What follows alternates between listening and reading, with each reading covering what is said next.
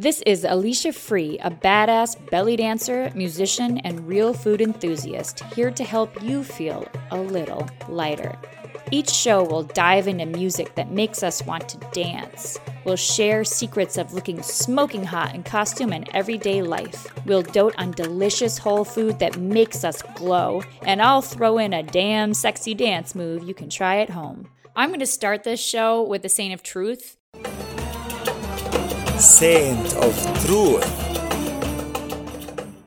That the sound in this is not amazing. So please listen to the words, listen to the message. This interview with Johanna is a gold mine of tips and ideas and wonderful practices. I spend something like eight hours editing these interviews to make them sound as good as possible for you, but sometimes technical issues get in the way and the sound's not as great as I would hope. So please enjoy it even though the sound quality is not the best throughout. I am so honored to share the wisdom of this goddess of a teacher and performer with you all today.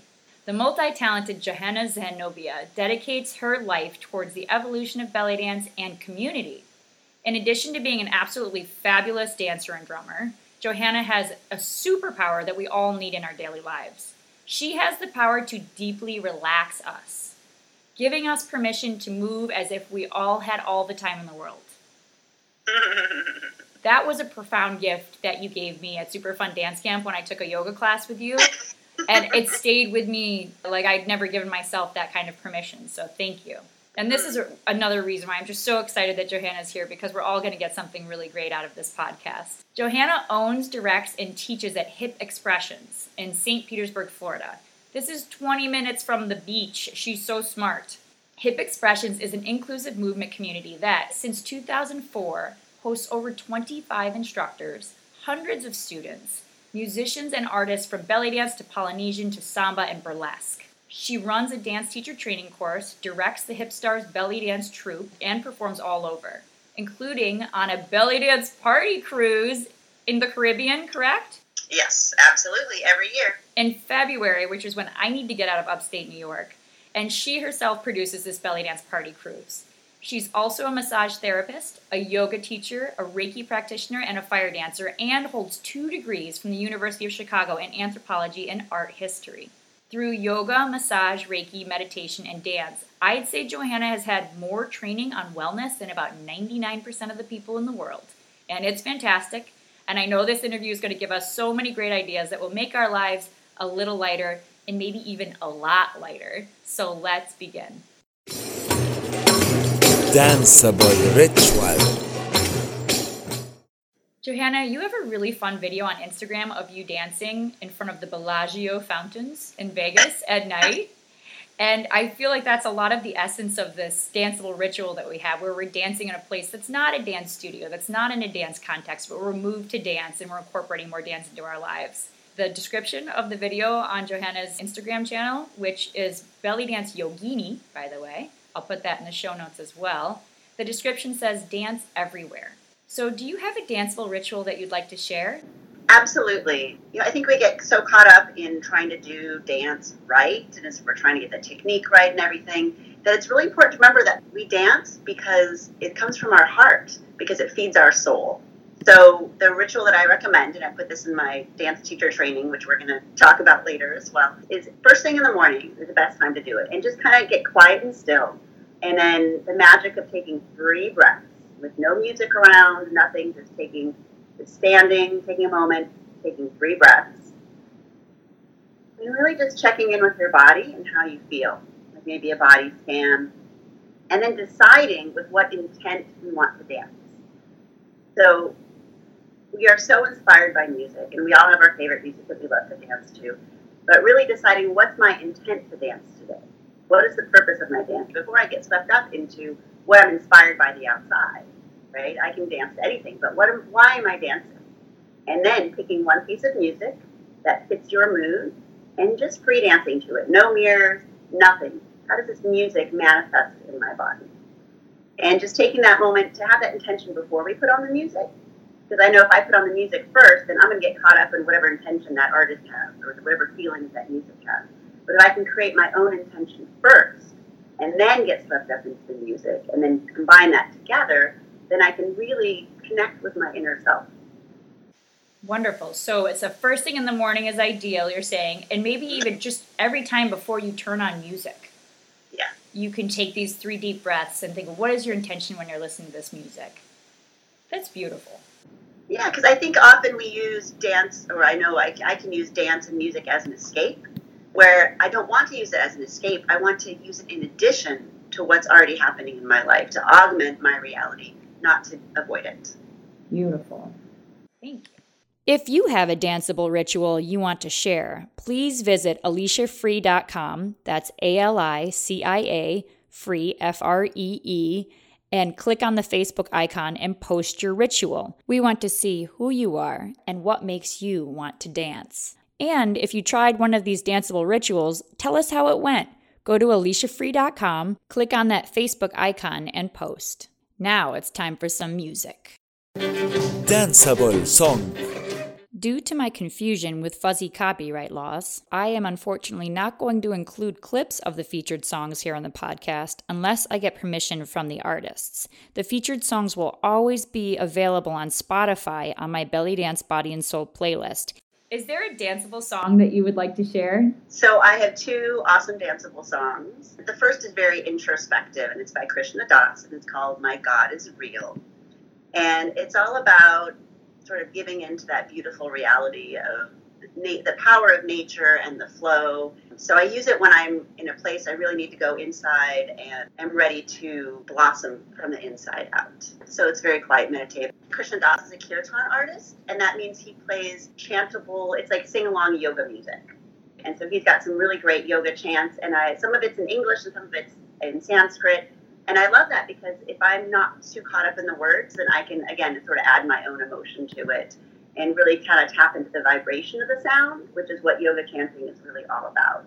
So it's very meditative, very introspective. Um, I'm a, I'm a very spiritual person, not a religious person. So I definitely have this humbleness in the face of nature. We are so powerless in the world once you think about it. There's this amazing power of nature that's just so much greater than me. I used to like not be okay calling it God because that has such weird connotations for so many people. But lately I'm just like, whatever, you know. My friend sent me a video of the honey badger video. Have you seen that one? Mm-mm. Oh my God. So it's this honey badger, like in the nature channel, who's running around, you know, like goes into honey and eats the larvae of bees, and bees are stinging him. You know, honey badger don't give a shit, you know? So I'm like, badger don't give a shit because it's like attacking snakes anyway. So whatever, God, goddess, nature, it's all the same. But it's real, it's out there. And if I can kind of tap into that divine flow, then I'm doing the right thing. And then the other one is for just like dancing out the bullshit, and it's by Lizzo, and it's called Good as Hell. Lizzo, I was just introduced to her actually by a new hoop instructor I was talking to, and she plays real go out and get him type of stuff. So how you doing, girl? I'm good as hell, you know. Wonderful. And we'll have links to both of those in the show notes as well as on the Belly Dance Body and Soul Spotify playlist. So I love that when I asked you about a danceable song, you wrote live music. and you want to talk a little bit more about that? Yeah, so for me, I mean, and I love choreography. I do lots of choreographies. I love tribal improv. I love choreography. I love complete improvisation. But for me, the real, the real like juice of belly dance or any sort of dance comes when you're inspired in the moment and you're creating in the moment. It's something that happens once. You can video record it, but it's just not the same as being there. It's a complete embodiment of just being present and living in the now. So if I can just dance and be in the now with live music, who these musicians are also being there in the now.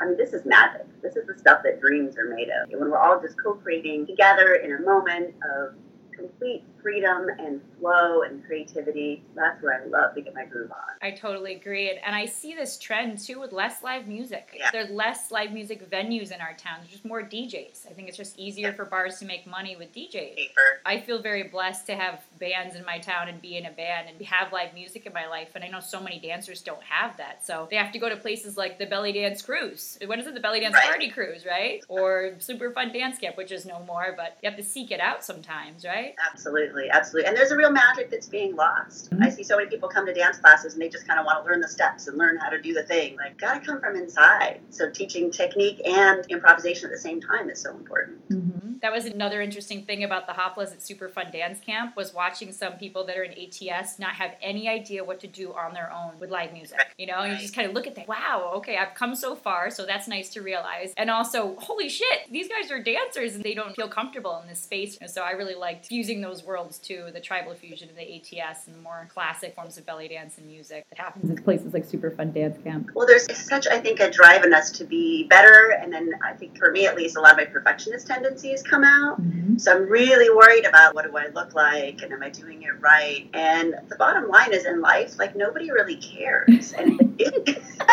Nobody remembers the stuff you think they're going to remember. So doing something honestly and with integrity and with passion is so important. And I think the way we need to raise our kids is to follow their dreams, let them do what they want to do instead of telling them they should do this or that or can't do whatever. And I think it gets worse as we get older because then we get like there's ways, there's paths we need to follow and things we have to do. There's one more thing you wrote about playlists, how important playlists are. Do we want to talk about that a little bit? Yeah, so people are always asking me, Johanna, I love your music. I love your where do you find it? Where do you find as if there's some like magic place that you can just go like click, here's all my mm-hmm. music. The truth is that it takes a lot of work to put all that music together. Playlists are really important. I love Spotify and there's other programs out there too that you can create a playlist. So when I hear a piece of music I like, I stick it into my playlist. There's a couple different ways I organize playlists that I find useful for people. I organize them by, by emotion, kind of by theme or by intent. Is this more meditative? Is this get a party music? Is this sexy? Is it inspiring? Is it playful? Is it motivating? Whatever it is. And then I know, oh, I want a cool down song. Okay, I need something that's more meditative. I want a warm up song. But I want to warm up a little peppier today. Then I can go to that playlist. And then also organizing things by beats per minute. Mm. I've been in classes and I've been in there myself where I'm like, okay, I need a song that's just slightly faster than this. But which song? But if I can organize by beats per minute, 100, 105, 110, 115, you know, 120, 130, 140, whatever, then I know immediately, oh, if I'm teaching class and I need something a little slower, I can immediately like, whoa, let's slow it down and stuff. So that's a really powerful tool. And then when you listen to the radio options, they offer you different things, and then you can explore that artist, and then you can start a radio station based on that artist, and it'll show you more things. So it takes time and effort, but it's so worth it once you get it kind of all organized together. What a great tip for teachers about the beats per minute because you can read what your class needs, right? They need it to yeah. slow down, they need a break, or they needed to speed up because they're yawning or whatever, right? So that's a great tip. If you want a huge jump on creating your own playlist for dance, just check out the giant collection of danceable songs that I've created for you already on Spotify. Search for Belly Dance Body and Soul there. And you can choose which songs speak to you, organize them by emotion, as Johanna is suggesting, and even by BPM so you're a fantastic drummer. When I was watching you at Super Fun Dance Camp, you're just killing it. What do you wish someone told you before you started drumming with other musicians? most drummers don't listen. And I don't mean the ones when you go to Super Fun Dance Camp or on the cruise. Drummers that are trained in Middle Eastern style are the ones that listen. But if you just go to your average drum circle, no one's there specifically to listen because they haven't been trained, right? They see, oh, I go and I play on a drum and I'm going to make some noise right? So then you get there and you get with people that don't have that sensitivity. And the difference with Middle Eastern drumming is that there has to be a huge sensitivity. Belly dancing has all these intricate movements because it matches the music. Original Middle Eastern ensembles were quiet. There were no amplifiers and microphones and speakers, right? So you have a nai player, which is the flute, and it's very quiet. You have a violin player, which is not super loud. You have an oud, which is not a loud instrument, it's a soft guitar. And you had a riq player who's playing the tambourine, right? The Middle Eastern tambourine. And it's soft and quiet and intricate. And then you have this intimate gathering of these musicians and maybe a dancer there who's also dancing all these intricate moves. Most of the drumming at the drum circles is African drumming. And if you've seen African dance and African drumming, it's very big. Their arms are going, everything's loud and fun. It's interesting how the music matches the movement. So if that's the style they're playing, then that's the dancing that kind of goes with that style. And they're not going to get all the intricacies that we need. I was on a sunset cruise once, and I was on the top deck, and they had a bunch of drums out, and people were like, oh, let's just jam and play. So the guys got on there, they had no training whatsoever, and of course, a bunch of beers. And so they're just playing, and it's just chaos. Like nobody's listening to anybody else. They're all on different beats, and I'm like, this is ridiculous. So I get on a drum, and I'm like trying to hold that bass beat for them, right? Trying to hold. And they get frustrated after a while because they can hear that they're not playing what I'm playing, right? And some guy's wife slips up next to him and then she starts playing on the edge of his drum, right? Because she can hear me, she's listening. And then she's moving in. And then he slides away and she's playing and she's listening because she can hear what I'm doing. She can see me. She's paying attention. So within 30 minutes or less, all the drums had been taken over by women and we were playing a beautiful arrangement that was all on the same beat at the same time. And I just laughed to myself that, wow, what sensitivity. Women, we are trained listeners. And not that men can't listen either, but I think innately, through whatever our role in society, our position, whatever, whatever reason, that women tend to be better listeners. And so I love playing with drummers like Casey Bond. And she's also been a dancer, so she knows exactly where I'm coming from. And there's many, many men that do the same thing. I mean, Carmine's fantastic, right? He knows how to pay attention. I dance with other bands and they don't really know how to pay attention and they're just playing their music and I get to dance along, but it's not as fun as paying attention, zone and then working together on stuff. But thank God there are a lot of male drummers who do listen really well. There are too yeah. many alpha males. Yeah. A lot of them don't even know what the hell they're doing. So going in there as a woman and then you're like kind of intimidated because they seem to know what they're doing. Oh yeah, it's okay. Just stick to what you know and you'll be good. I totally yeah. agree. Tell us about your dance studio and this teacher training course that you've been putting out.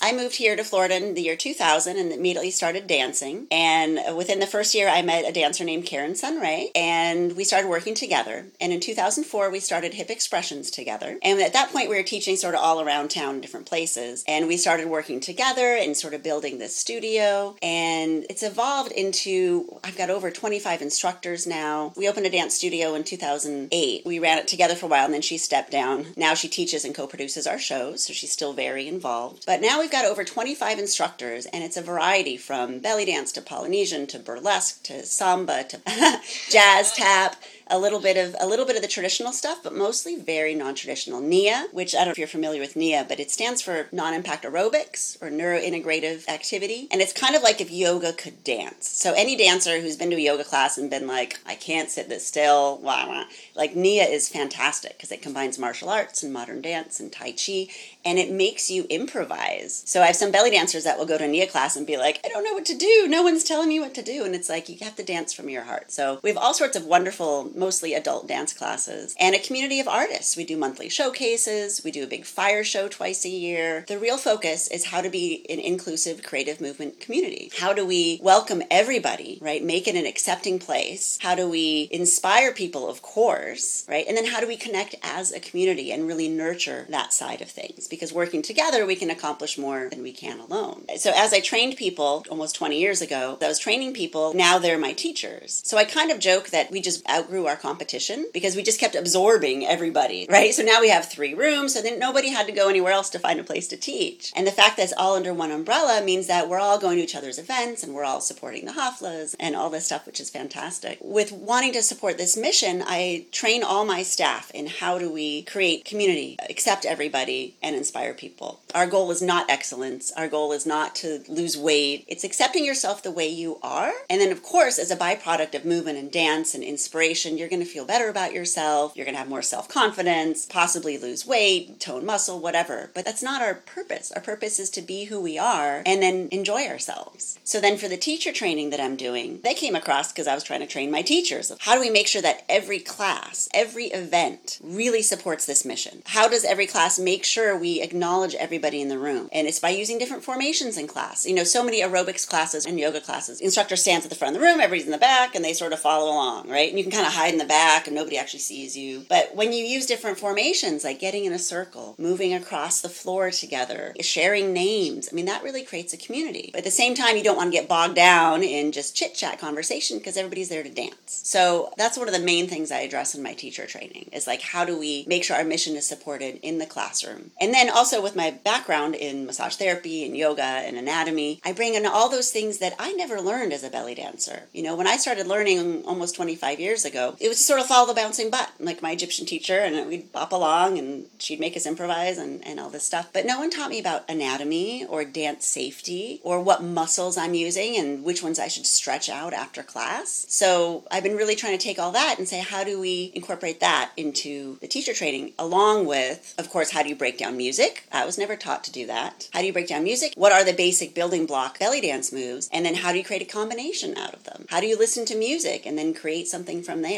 How do you compose? So, all these different elements. I'll just come back to supporting our mission. And I like to share Johanna's one rule for belly dance. I test my students all the time. I'm like, what's the one rule? And they come up with smile. I'm like, okay, that's a good one. But the number one rule for belly dance is do what's appropriate in the moment for your body, right? So, what's appropriate for your body in this moment? What's appropriate for the setting, right? Moves you might do uh, in your belly dancing in the bedroom might be a little different than you do at like the kid's birthday party.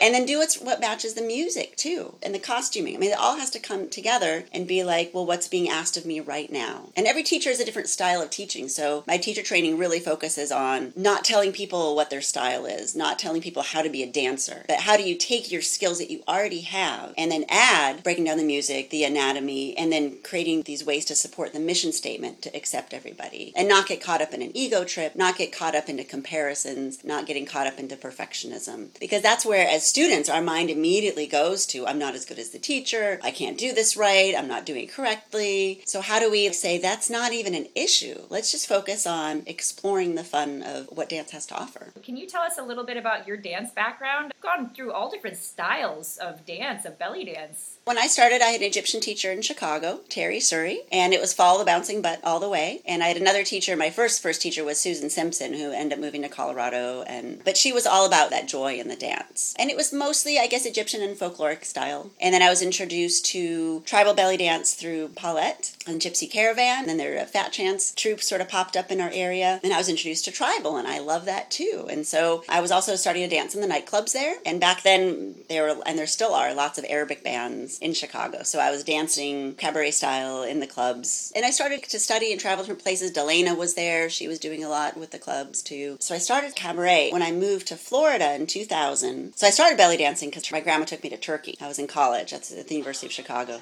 My grandma took me to Turkey and I saw my first belly dancers there in the Turkish nightclubs. And back there, all they wore was like these little bikini tops, right? And like voluptuous woman. They came out and I'm like, am I supposed to be watching this even?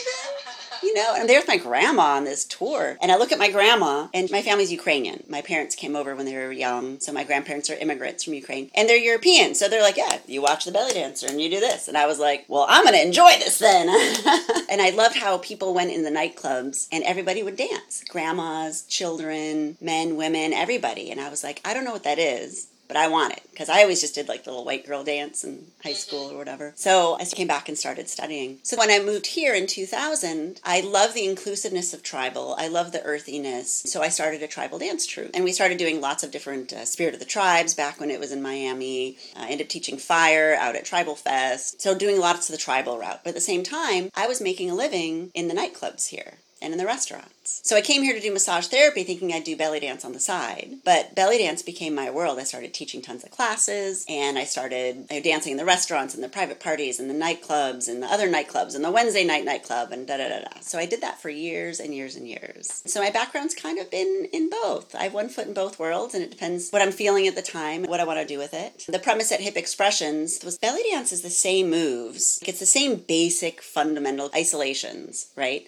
So when you have beginners come in, they need to learn chest lifts, they need to learn, you know, all that stuff. So basic isolations. And then how you stylize it is then what style it becomes. The original dancers, you know, I took the Suhaila training a few years ago, and back in that day, like the same dancers that were performing in the nightclubs were the ones that were performing at the Ren Fair doing tribal during the day. Mm-hmm. So there's no separation between tribal and cabaret and folkloric. There's different styles, there's different music, there's different stylizations, there's different costuming. But my jazz instructor, who I met in massage therapy school, Evelyn Tosi, uh, she's a retired showgirl from Guam, when she was introduced to the belly dance world. She was like, Why do some call them tribal and some call cabaret? She says, When I'm in a show, sometimes I'm doing the country western number and sometimes I'm doing the tap number. She does a show with all the things. So she doesn't understand as a dancer who's expected to do all these different things why the belly dance world is so segregated. So from the beginning, Hip Expressions was like, We're doing all the things. And we still do. We've got tribal fusion and ITS and cabaret and Turkish and, and all that different stuff. It's so much fun that we can dabble and figure out what we love and then just go for it. It's it's beautiful that you guys are offering all of that in the same studio. And apparently, we spoil our students because it's pretty unusual, I hear.